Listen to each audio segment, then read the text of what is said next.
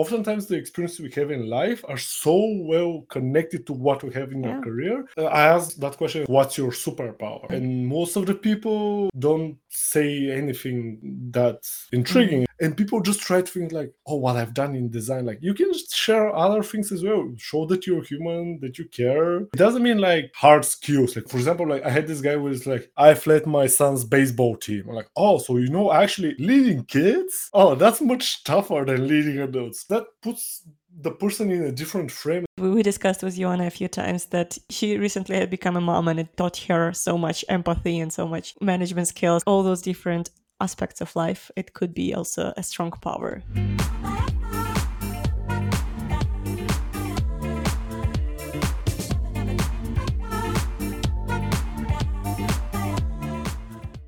Hello, everybody, and welcome to the next episode of Honest UX Talks. My name is Anfisa, and today, surprise, surprise, I'm not joined by Ioana, but I'm joined by Dennis. Dennis is the guy behind Figura, who is also is the platform that sponsors our podcast. Figura is the most UX-friendly network and matchmaking platform for designers that matches them with the companies. I really wanted to invite Dennis mainly because Dennis has huge experience interviewing designers, helping them to find their dream jobs. And as we talked with Dennis time to time, I always keep hearing his complaints is like, oh, those applications they could be so much better. So this is a very very juicy topic and i believe that there is definitely a huge gap that many designers who don't have experience applying for jobs see or realize which mistakes they're doing. And so with that being said the topic of today's episode is typical mistakes designers are doing while applying for a job. And uh, yeah for that we will talk with Dennis who again is a founder of the figura.digital who is also the sponsor of our episode. Hi Dennis. How are you doing? How is it going for you I'm pretty good. Pretty good. How are you doing?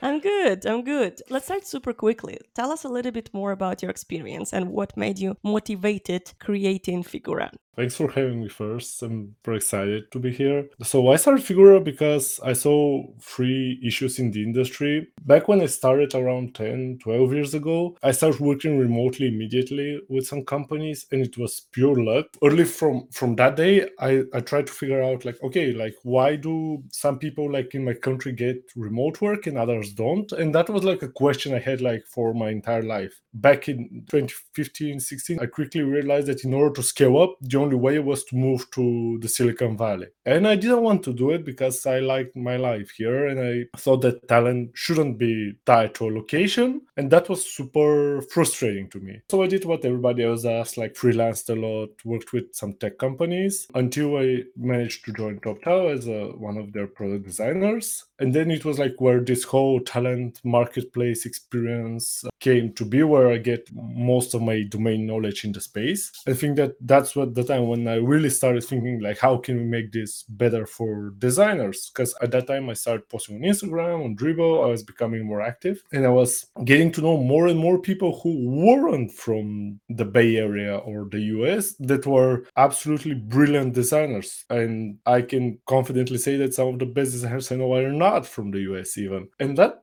become to wonder like how do they get work? How do they do it all? Because some of them worked with pretty cool companies. Fast forward a couple of years when I left TopTal, this stayed with me and that's when the pandemic hit. Uh, so I did as anything as all the UX content creators does, I, I created a course. And that was like quite trendy in 2020, if you remember. It was like everybody was doing courses back then. Yeah, of course. Um, but- Pandemic. What else do you do during lockdown?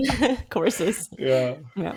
I did notice like people take the course, but even if they do portfolio projects, they still like, hey, how do I get a job? How do I get projects? So it was like, okay, I think we've covered this. And that was like this gut feeling that uh, really compiled over a few years. Especially like this year, I updated my course and it was like, hey, it's still like I do interviews, I do everything, but like I cannot stand out. And there's so much resources out there at this point that if you cannot get a job, like maybe you need to start reevaluating what you've done so far and trying to improve those rather than just blindly applying. So that's why I was like, I get like enough leads every so often, like, and I always refer them to other designers. I'm like, why I don't just productize this? Yeah. Right. Easier said than done.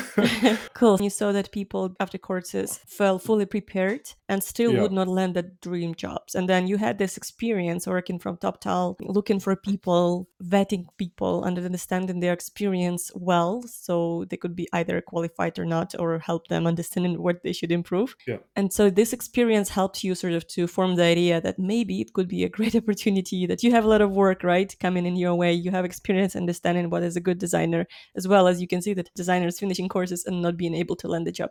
That sounds like really, really great opportunity and like perfect story for me. Yeah, and then there's the other thing is that uh, I started to notice a trend in the market where everything was getting segmented. There were coming platforms for engineers, Oh, yeah. for PMs, for marketers. Designers, instead of making platform like that, everybody was doing design as a service, like a Mhm. subscription-based unlimited designs. I was like, I've tried to do this a while back, and it Uh-huh. was so miserable because you are like, you're not thinking, you're basically a pixel pusher. I'm like, Mm. yeah, I don't want to do that. Makes sense. So now today, was it like three, four months that you're running Figura Uh, technically, it's six, but Okay. like three months it's official entity. full time, sort of? Okay.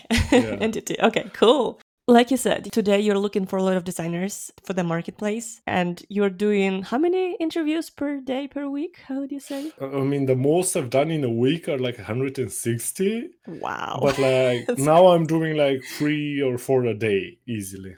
Wow, that's still a lot of people, especially if it's like for a couple of months. It's huge set Yeah. of interviews. That is reason why I really wanted to talk to you, dive deeper into this topic and understand a little bit more because the more people you see, the more patterns you see, the more mistakes you see people doing. And this is what I think many of our listeners, especially those who are looking for a job, could learn from. Let's kind of dive deeper into it, right?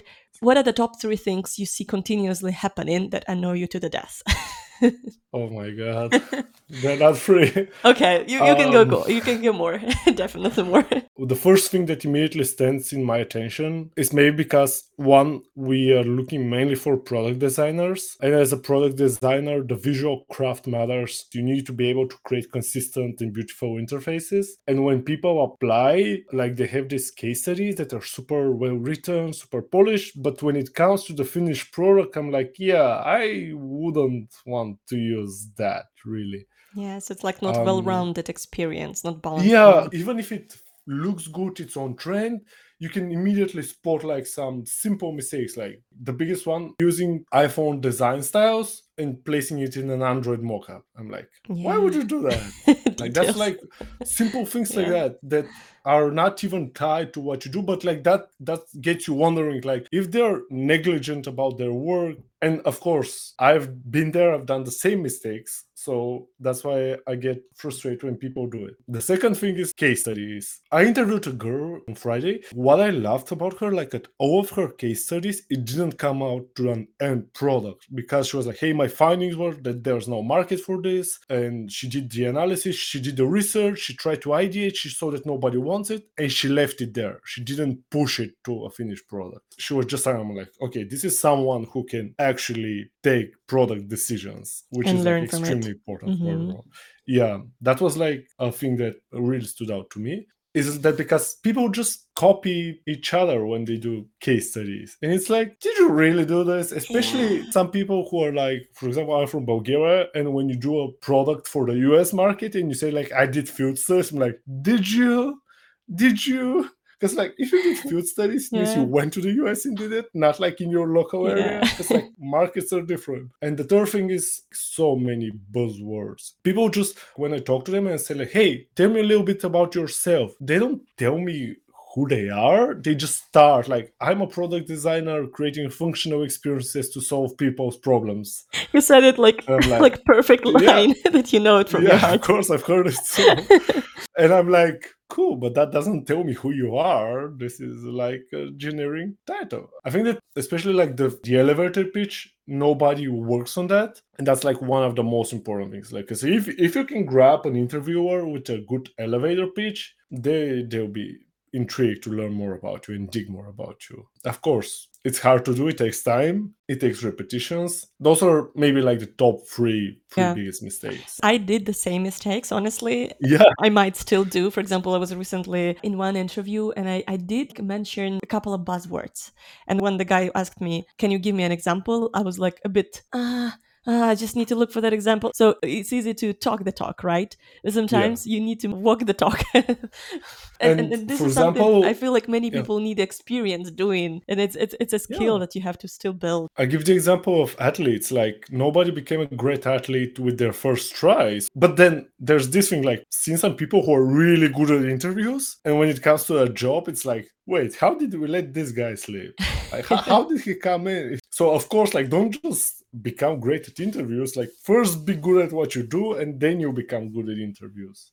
Yeah, um, practice, 'cause but also interviews matching matter. it with Yeah, with talking. yeah. Quite important. Yeah. because especially like, a lot of people also apply to big companies early on and i think that's the worst mistake you can do because they get like thousands of applicants a day most likely and all of their recruiting comes from internal referrals they are barely even looking at their job posting because they're obliged by law to do it. And people think that when they apply code it's gonna happen. When i started like that's one of the things i did. I looked for agencies and smaller startups and looked at the founders i stalked them a bit for a while and then i applied to the job and that really worked for me and i do believe it works to this day still Yeah.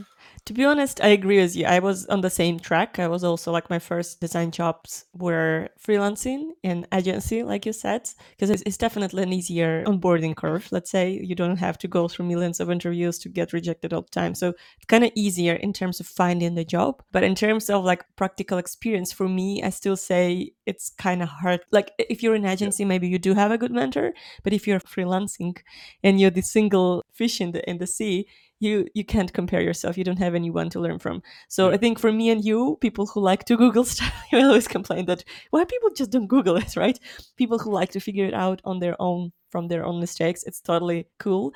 But if you need someone who can guide you who can kind of shortcut the path for you and kind of prevent you from doing typical mistakes then it's probably still better to apply for like companies with design culture in it uh, not just freelance. Because yeah for me freelancing was tough. And it, it, it's cool because i've learned a lot but at the same time i'm sure i could do it much faster if i were under some sort of some design management or guidance also, yeah, that's absolutely true. But also, one, one thing that happens quite often is that people just ask you questions. That's like, okay, but like, give me context. What have you done? Why? Why didn't it work? Like, don't ask me like, hey, I cannot get a job. I'm, what have you tried? I'm like, I applied to these five jobs. I mean, of course, if you applied five and get one, that's like quite an impressive hit rate. And even like, I do remember like I have applied to like maybe like hundreds of jobs, and every year I have this in January. I apply to all of the big tech companies just to see how they decline. Ooh, okay because it's like it's interesting for me it's like i want to know like are they gonna proceed with me or not and they always decline because i know some people that work there and they were like yeah we don't hire through job posting it's super rare hmm yeah. Um but i do remember i think Ran Segall had a video a couple of years back in his channel where he was like how did he got his internship? And he applied to like 170 design studios until one said yes. True. So it's like video. Yep. And like and now people are looking up to him. So it's like everybody starts the same way. Like it's not like one apply one hit. Yeah for some people it can be but often it's not Yeah, yeah, and today we have to understand that after pandemic, more and more people switch to UX design, so the market is extremely competitive for early stage jobs, and there's not enough of the offering for the demand being. So it is a very hard entry curve. So in that regard, definitely it's easier to start from freelancing or finding some sort of local opportunities that you can access. yeah And then um, you know, for me also what was really helpful is that I could be in the environment in Estonia where every other person has an IT. So there's a lot of need for designers. And you can network. You can go to the event, the hackathon or whatever, and find people who might need people like you. So it, Yeah. for me it was easy, but at the same time, yes, with the remote, you still have to network though online. And um, let's establish an obvious here for entry jobs especially in the last two, three years, it be- became much harder to find the great first company with some UX maturity that will guide you and not like you'll be hired by a company that is engineering dominant and you will be just pixel pusher and burn out But- in six months or so. But that's also good because then you see how that is. Like I think that every bad experience has Oh, yeah. learnings in it and you Yeah. should take from it. For example, like if I didn't start in the agency like 10 years ago, I would have never known so fast what I'm interested in doing products. Because Oh, there yeah. it's like, hey, you have like three weeks to do this. We don't have time. Like it's the next project comes after that. I think that that's the me because like I really like this rapid pace of doing stuff because like you need to be so confident that what you do is like the solution because you don't have time. You don't nobody's gonna sit there and wait for you six months to do your research. They need to build that mvp and i think that people should experience both an agency and a product company because like in an agency they can go wide and explore a lot of things explore a lot of products a lot of styles and they need to work fast. Well and then we're like okay i actually for example i want to do healthcare products. Then you can go and look at all the healthcare tech products and then you can start apply because you've already done some work yeah, having some domain knowledge is always a, A plus, when you're yeah. applying for a I job I agree. It's like you have of course if you're applying of- to figma like the only domain knowledge you might have is like if you worked with adobe sketch or i don't know InVision maybe even that is So- quite specific. I think it's more Yeah. enterprise. So it's not that agile and and and yeah learning quick. Okay.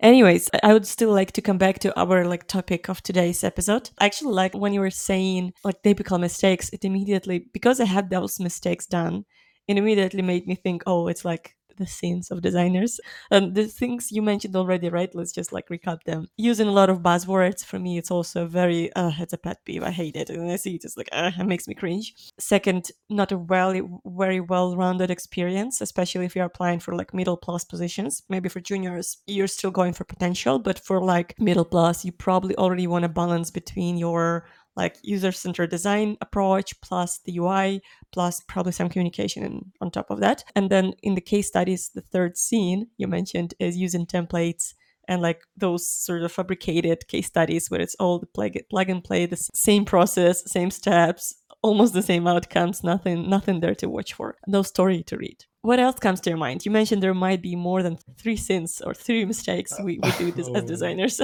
Maybe some stories Um, from the recent interviews. There was this guy that applied to the platform uh, a couple weeks back, and I reviewed his work, and it looked really good. It was okay written at best, but he's not a native English speaker, so I always give credit when uh, not native English speakers write because it's okay. And when we started talking, he was like, "I was leading a team of designers." Things like that. And i was like when you when you say something like this that immediately flips my conversation because i'm like okay this is somebody who's more experienced. And i won't ask him like the normal questions which is like what's your interest? What projects do you want to work on? Things like that. But i'm gonna ask him like high signal questions. And for example high signal is like what was a tough time with an engineering team you had and how did you overcome it? And then he replied like oh i didn't have tough times. I'm like yeah you haven't worked in a product team. That's it like i haven't met a designer at a given company that hasn't had a tough time in his Yeah. job no matter what the company is Yeah. uh, there's always a tough time. Yeah, that was like one of the huge red Yeah. flags. Yeah. And then the other thing is that you said that most of the designers especially on the culture interview they don't realize that the first interview is not about what you can do. We'll give you the chance to show what you can do we want to understand how you think, how you analyze. Are you a critical thinker? Not so much do you know all the UX terms. I mean, I can admit I don't even know all the UX terms, like, but I know where to find them when I need them. Because like, I don't think that knowing all of this on top of your head makes sense always. Yeah. But you need to know when and how to use it. I love to ask this question when it's like, what does success look like to you as a designer? And as I said, like most of the people give blunt and generic answers, which is like, oh, I want to serve user needs. I'm like, yeah, it doesn't happen. like Yet that. another one. Yeah, I'm like, no. Eh, especially as we're ta- as were, we're talking more like product design, so people who can do everything. Like, if what you do doesn't bring value to the business, what you do is completely obsolete. And designers need to learn this. And the sooner you learn this and actually start working towards business goals that actually solve user problems as well, the more well versed you're gonna be in your career. Yeah, both. Nobody both are cares. equally important, definitely. I don't want to say like ignore the user, but I'm like, if like what you're solving doesn't move the business in the direction you're headed, the stakeholders won't give a f pretty much. Yeah. So So you said you would ask the question like, how do you measure your success as a designer? What would be the good answer? You don't have to say your perfect answer, but like, what are the signs of a good answer? Maybe what do you expect hearing So- from a good answer? I mean, our work is so metric driven. So I would love to hear an answer. I've heard it once when it was like, I know what success is because I've heard this company deliver 13% more click through rates or something like that. That was business like the KPI they were talking. Mhm. Yeah, it was business impact. Or I had one designer that applied and he was like, I want to work only with non-profits. That was it. I was like, so he was like, when he said like, I want to make an impact on the world, he was like literally Meaning wanted it. to make an impact. yeah. Yeah, he was like, I'm willing to sacrifice money, prestige, resume, anything. I just want to work to make an impact. I mean, I've had like a lot of interesting answers. I like when somebody is honest. And one girl was like, Hey, success looks to me to make a lot of money as a designer. And that's like cool. You know that this is like honesty. It's like Yeah. that's what I value. I much rather hear something like this than just a, something generic but also like when we place them to companies we force them to ask questions. And i did not even if we let them in i do notice that the most successful designers we've had so far are the most curious ones. One of our clients said like a girl we placed she was like a pit bull because she bite the problem and she wouldn't let it go until she got to the end of it. Nice. and they spent like an hour and a half just talking about the whys what's the reasoning behind all of this building he was like dude i'm tired after this my business partner hasn't asked me that many questions like and when i hear this i'm like this is a success immediately i know. Okay, question. How do you know it's a good person like during interviews? Like again, you're doing interview, right? So let's say we talked a little bit Yeah. about the case studies, the fact that you might just use the buzzwords there. It's not honest, it's using the templates and all that. Now you're on interviews and now you want to match this potential candidate with the experience you want this candidate to have to challenge the clients to make sure they know how to measure the success and all of those. So how do you how do you probe for the good candidate in the interviews? so it's for us it's all about culture fit because all of the companies we work with are early stage startups so i come from a startup background. I know how hectic it is. So we want people who are go-getters. That's like one of the biggest problems i've seen in the industry. It's like designers relying too much on pms or stakeholders to give them tasks to do while our goal is to have like people who are like just give me one sentence i can figure out the rest pretty much. I can write a whole book Mhm. based of this.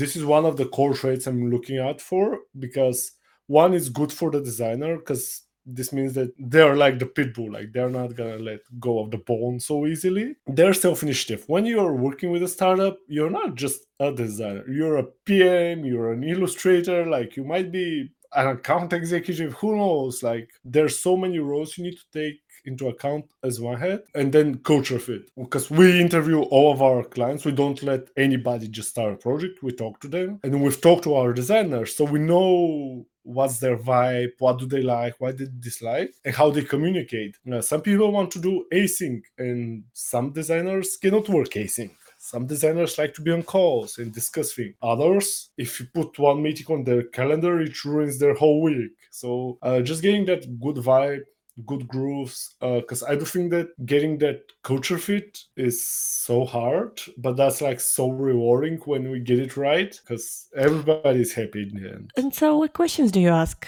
like when you're looking for those go-getters? How do you make sure they are go-getters? on the culture interview, the first one, we cannot really filter. On the culture interview, it's mostly like to see how curious they are, like do they ask questions? Because like I try to keep the culture interview relatively short, 10, 15 minutes. And if it's passed for like 40 minutes and the 30 minutes of that is Mm. like they asking me questions, I'm Mhm. like, okay, this guy is pretty curious or this girl. So that that's a big green flag because they ask a lot of questions and they care. But then on the second, like we have like a UX challenge, which is like a live whiteboarding challenge, and there you can see like how they collaborate, how they communicate. Because on the whiteboarding challenge, you need to be a go-getter, like because you're there to be fooled by the people in the meeting. Like we're playing a role game. If you're not a go-getter, if you don't want to go and figure out problems, you're just gonna come to a solution really fast and that's like a red flag immediately. Yes. I mean, the solution is the last thing on that part. Like we don't even care about the solution. We care about the things that got you to the solution. exactly, exactly, exactly. I love this. I love this So, point. so it's a lot. It's a lot of mixed things. I can send you an article that I read like a couple of months back, which was high signal questions, and I do ask quite a few of those because I do like them, and they're like out of the box questions. They're not like where do you live. They're like showing how do they think, how do they approach problems. Mainly, we're looking for people who can overcome adversity, and what that means is like when a PM is an asshole, like how do you work with that? How do you navigate it? When you're in an engineering company how do you transition that into a design-led company which is extremely hard but it's possible so you need to learn how to do Oh, this. yeah. it's a mix of those things. One of the other things is like i know that a lot of people are not native english speakers but practice your english. That's vital. It's the most simple stuff the people ignore the most pretty much. Yeah, they for me, it's focus the so much on the craft Yeah. and they ignore like all of the things that they can actually control and they when i said control it's like so i I- when i did interviews like i've gotten this as positive feedback from all the companies i've interviewed and i think that that's a good thing is that all the companies i've talked to as a designer to apply they were like you were controlling the room. You were controlling the pace. You were you were like the playmaker in the room. We weren't interviewing you. We you were interviewing us. And when somebody starts a call like that? I'm like okay okay this is in a different league now. I really like this because uh, it shows this arrogance and cockiness that you don't need the job but you're there to show them that you're so good that they won't want to miss you. Mm. but it shouldn't sound cocky or arrogant. Yeah. it should be like confident because i've noticed like i've seen so many good junior designers they're really good they can deliver. I'm like yeah i'm not really good at ui i'm like why would you say that? Like if you don't believe nobody will. Come on. And you're not gonna do just research your entire life are you I mean, as well, I think it's honest, and I think that could show that this person reflects and understands their weak side. And it, of course, it depends on the context in which you're talking. If it is like this one-on-one conversation with the manager, you should have those honest conversations, and you should reflect on your experience. But of course, if you're like on the I don't know group call, you're discussing your challenges, and you're just saying, "Oh, you know what? I'm not good at UI, and so I'm not gonna deal with that." That is definitely bad things to say. So it depends on the context, but at the same time, I still think it's important to reflect and try to be as objective as possible about the skill. So sometimes it's okay. But also, uh, I asked that question as well like, what's your superpower? Yeah. And most of the people don't say anything that's intriguing. Like, they say, like, oh, I'm a pretty good researcher. I'm like, Mhm. okay. But, like, when you say, like, what's your superpower, it doesn't mean, like, hard skills. Like, what can you do? For example, like, I had this guy who was like, hey, um, I've led my son's baseball team. I'm like, oh, so you know, actually leading kids? Oh, that's much tougher than leading adults. Believe me. Uh, that's how I feel because that puts the person in a different frame. Like oftentimes the experiences we have in life are so well connected to what we have in Yeah. our career. And people just try to think like, oh, what I've done in design. Like you can just share other things as well. Show that you're human, that you care, that you have other interests. Like nobody will force you to be behind a monitor for like 40 hours a week. Mhm. I mean, they will most likely, but you have other interests as well. Yeah, like right, we, we discussed with Ioana a few times that she recently had become a mom, and it taught her so much empathy and so much management skills and time management skills, and and so it is indeed impacting you as the as a professional, like all those different aspects of life. It could be also a strong power, if you will. And sometimes people don't think about it, especially if you're interviewing 100 people per week. You don't have a chance to check their profiles all the time and understand they have a kid and they potentially might be a good at time management. You, as the candidate, probably should speak up about it and be honest, but also like be really confident in things you believe you're good at because nobody other than you will be able to, you know, Yeah. show those up. Pretty much, yeah. So we covered a lot of things, right? We covered the confidence. We have covered that it's important to be honest, that it's important to show that you're go-getter.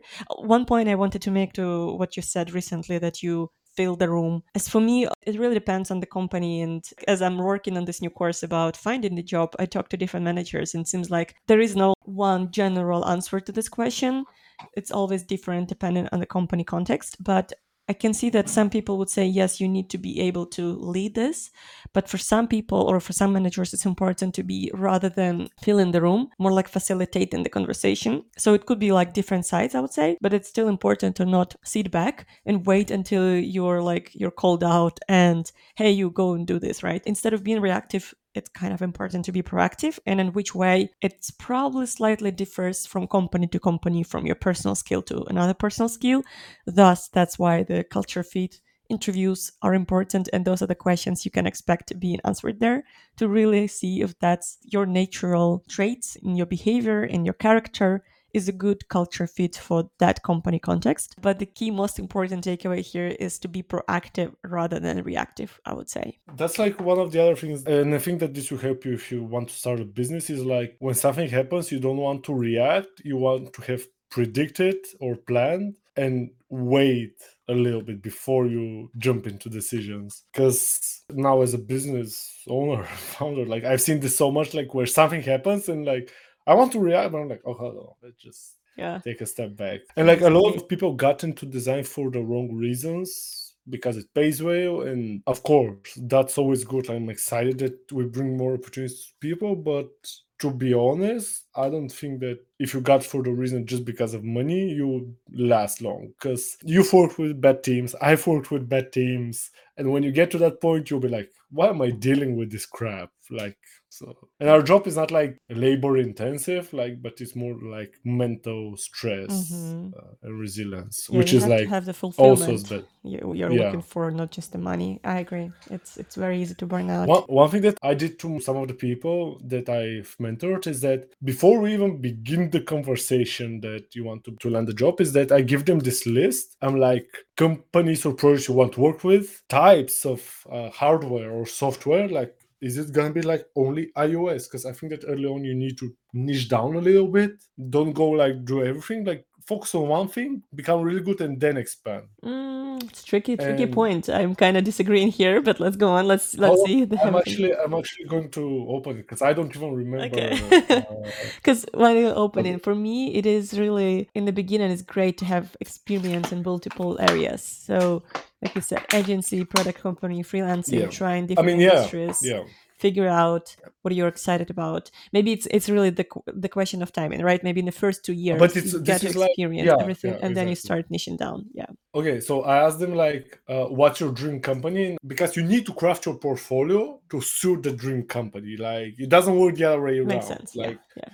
Then, what services do you want to offer? Do you want to be the greatest at UI design? Because trust me, like if you can create killer visuals, you get a lot of work but if you're great at UX, you get a lot of work as well. If you're great at both, you'll most likely be a leadership at Apple. I don't know. So it's like I give them like all the core skills that we do and just like take a step back, think what you want. Then I ask them about the superpower. Like as of today, what's your superpower? Is it iOS design, web design, SaaS, B2B, B2C? Like you've told me multiple times, it's travel. I want to do something in the travel space. And then can you be more specific than this? Is it like iOS apps for I don't know, for who do you do it? Why do you do it? And what's your motivating factor? And one thing that I think that people ignore a lot is not for who do I want to work with, but what I don't want to do. Like because like everybody does a to-do list but not enough people do a don't do list for example yes. like for me those are like adult and gambling i no matter the money no matter the mm-hmm. project i won't do those projects but i know that there are designers who have no problem with doing that so yeah we can share it with the people like this is a free thing that i've created sure. and we'll release it to the public so we can of course yeah that'll be great show notes. we'll add that yeah we'll add this to the show notes but um yeah i guess we can kind of start wrapping it up uh, with like a key takeaways and i will i will say my key takeaways and feel free to add your key takeaways like you think is important to remember from this conversation the scenes of designers as for me that stood out were you know buzzwords not well-rounded experience templates and being not honest. And then the tips apparently coming from those sins things that you rather do better or think about before is to as for me is kind of reflect because it still comes down to like you said right you need to know what's your superpower what your interests are. As for me it's good to know what you're not good at yet and what you want to improve. Like the growth mindset is important. It's important to ask questions especially questions during the interview. Another takeaway, the culture fit, which is quite different from different companies, right? Maybe for you, if you're working with early stage startups, it's about being go getter, figuring it out in the dark, and being able to quickly move things and kind of make decisions. While maybe for like more more enterprise companies, it's a bit more about the talking and communication and facilitation and all of those. So it's really about like culture fit. Where do you target? What's the specific of the market and how your personality matches with, with the needs of the market. And then another thing still like to add, obviously coming from the sins of the designers is the being honest, right? If it was not a perfect process, if you didn't have perfect results if, if the project never was built or you learned that there's no product market fit it's better to be honest rather than fake it and say yeah yeah, yeah we kind of built it but then it's ha, ha, ha, yeah somehow it didn't work. And you know like i think for you as somebody who's doing hundreds of interviews per week it's something that stands out rather than always saying the same perfect answers that you have read about on medium articles right? So being radically honest sometimes and and saying what works, what doesn't work, it's better because it stands out from the default answers that you hear too much. Anything you would add to the yeah. like things like a red flags list and uh, to the tips uh, list? I wouldn't say a red flag, but one thing that I would say as an mm-hmm. advice is like if you're applying like everybody else is applying, you won't get the job. So try to have a more curated approach to applying to jobs, even if it's mm-hmm. like on job postings. But before even applying, go analyze the company's product and just pitch them what you would do if you were working there. Because some PM would see that and they'll like it, they'll send it to the company, and that might get you leads. There's, uh, I think, David from Copenhagen, that's how he got his job. He just redesigned some part of the product, and then mm-hmm. two years later, they offered him a position, and he was a marketing guy. And also, don't use the same cover letter, same application on all of them, just twist it in a way that it's super personalized for every single job posting you do or application or mm-hmm. project. Mm, yeah. That's why I think that uh, writing is the UX designer superpower. If you become a good writer and can craft a good story and good narrative, you can send pretty good code emails, pretty good code outreach. That would unlock a lot of opportunities. And this is something we all neglect. Maybe that's another topic for another time. no, but I agree. It's, for me, it's a topic that comes later the same with like yeah. understanding your interests and it's mm-hmm. definitely two three years in in the industry yeah. where you can start thinking about specializations, superpowers, like I said, um, and then your deep interests. In the beginning, it's, it's a bit harder. You have to float a little bit and kind of figure things out and, uh, and experiment. But then as, as you mature in your career and you understand fundamentals, achieve that balance level, right, with like research and, and, and then UI, then it's when it comes to understanding yeah who you are as a professional, what you got to bring on the table, and that, of course, comes down to the reflection act and understanding how can you stand out. All right. So where can our listeners find those uh, job postings that you were talking about today? Where they can go and what should they expect from this application process? Maybe you can give us a little preview and the link. So you can go to figure.digital uh, and apply there. We have 400 applicants a week. So if we don't reply immediately, excuses, give us some time. We're a small team. Our process is pretty straightforward. First, we screen your application and your portfolio. We've turned out some good candidates because we know that we just don't have work for them or we couldn't match the things that they wanted to work on. We don't have it now, but we keep it in the pipeline. That's like our first screening part. And we do a background check, talk to some of your colleagues that you've worked. Are you actually a real person? So the first real interview for you is like our culture interview. It's where we present you our vision, what we want to build, why we want to build it. And then we just want to learn more about you. So please, if you get to that stage, don't use buzzwords. At this point, we don't even care that you're a designer, like because you've passed that already. yeah you you're gonna have a chance to show your skills. So be human. If you have a good sense of humor, we love jokes. So drop a joke or two. So that doesn't mind. After that, we have like a classic whiteboarding challenge where we just look for ways to solve a problem. It's not a one size fits all. We're not looking for a solution, but more like how you approach problems. And then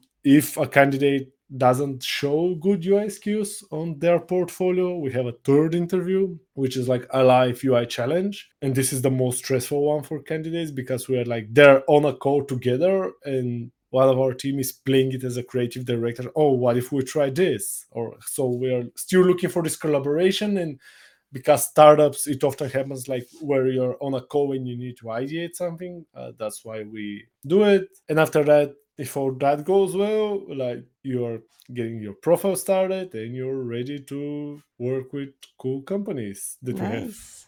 Nice. on board. Do you usually have like if somebody said I want to work like I for example would do right in travel, do you usually say, oh, okay, so we will look for companies that match your profile or would you say, oh, you know what? This pro- candidate might be a great match for that company, so let's let's kind of take them him through the process. What's the what's the matchmaking magic there? So first, if somebody is a little bit more experienced, if somebody like you comes in or somebody we've worked with and know them, like we don't even take them to the process unless we know that we can give them jobs. If we cannot give them work, we're like, yeah, it doesn't make sense to get you on the platform because it's just gonna be another platform for you. Yeah. So we want to bring you bring will value sit and wait forever. Yeah. Mhm. Yeah, but we had this where we try to match what our designers want to work, what we want to have as clients, and then bring those. And the cool thing is that most people want to work on relatively similar stuff. A lot of people have the same interests, so mostly health, wellness products, a lot of B2B, B2C travel, which is like that's quite interesting. And we have a lot of fintech at the moment. That's the cool thing because we don't even niche down, but what we go in uh, with try to help we actually helped a company hire a designer like this they were like hey we need a designer in web3 in marketplace they were like super specific what do you need and we're like okay we don't have this in the network so now we need to go and scout uh, that was like a fun project and then we had like the other way where one of the times was like i'm gonna do just dashboards just for dentists just in the us Ooh, okay. okay Super specialty. super specific. Yeah. And we found him a project actually. It was like maybe it was a coincidence, but yeah. Nice.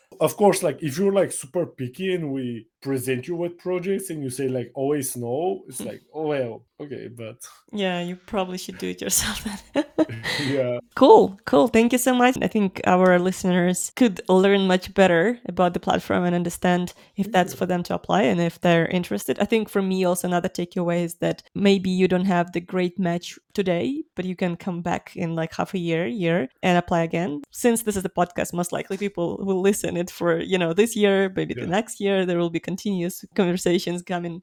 So I would hope that even if you didn't go through the process today, maybe in half a year from now, there will be a perfect match for you and you will be a perfect candidate for another client. So that's still for you. You can go through the process again. I just Yeah. want to say like a no from us doesn't mean you're a bad designer Yeah. or a bad person. It means that we just one we're keeping the network small because like we're relatively small and we want to have like this personal connection with everybody. So it means that we just cannot get you work that fits you. But when that happens, we keep all of our uh, talents contacts and we reach out to them. Like the first first people that applied like four months ago, like I just reached out to them this week to see where they're at. So we're just keeping this connection at all times Yeah. so people can still That's apply great. if they want. Exactly. That's that's great. So that, that even if you're sitting in the backlog, you will not be forgotten. And especially if the project comes in, that's great. You Yeah. can be still matched with that. Nice. Okay, cool. We have a long conversation. Lots of things have been covered. So thank you so much, Dennis, for joining us today and sharing your insights on this process. I think it's both interesting from the perspective of the mistakes, the tips, and also, you know, how to be a perfect match for Figure the Digital, if that's the best way for you to go. Thank you so much, everybody, for listening. You will find all the things we have mentioned today in the show notes. And if you have any questions for us or any other topics you want us, me and Ioana, to cover in the next episodes, don't forget to submit those questions in the Spotify under their episodes. Or you can also find the anonymous link and drop your question there. Thank you so much and have a good day, everybody. Bye bye.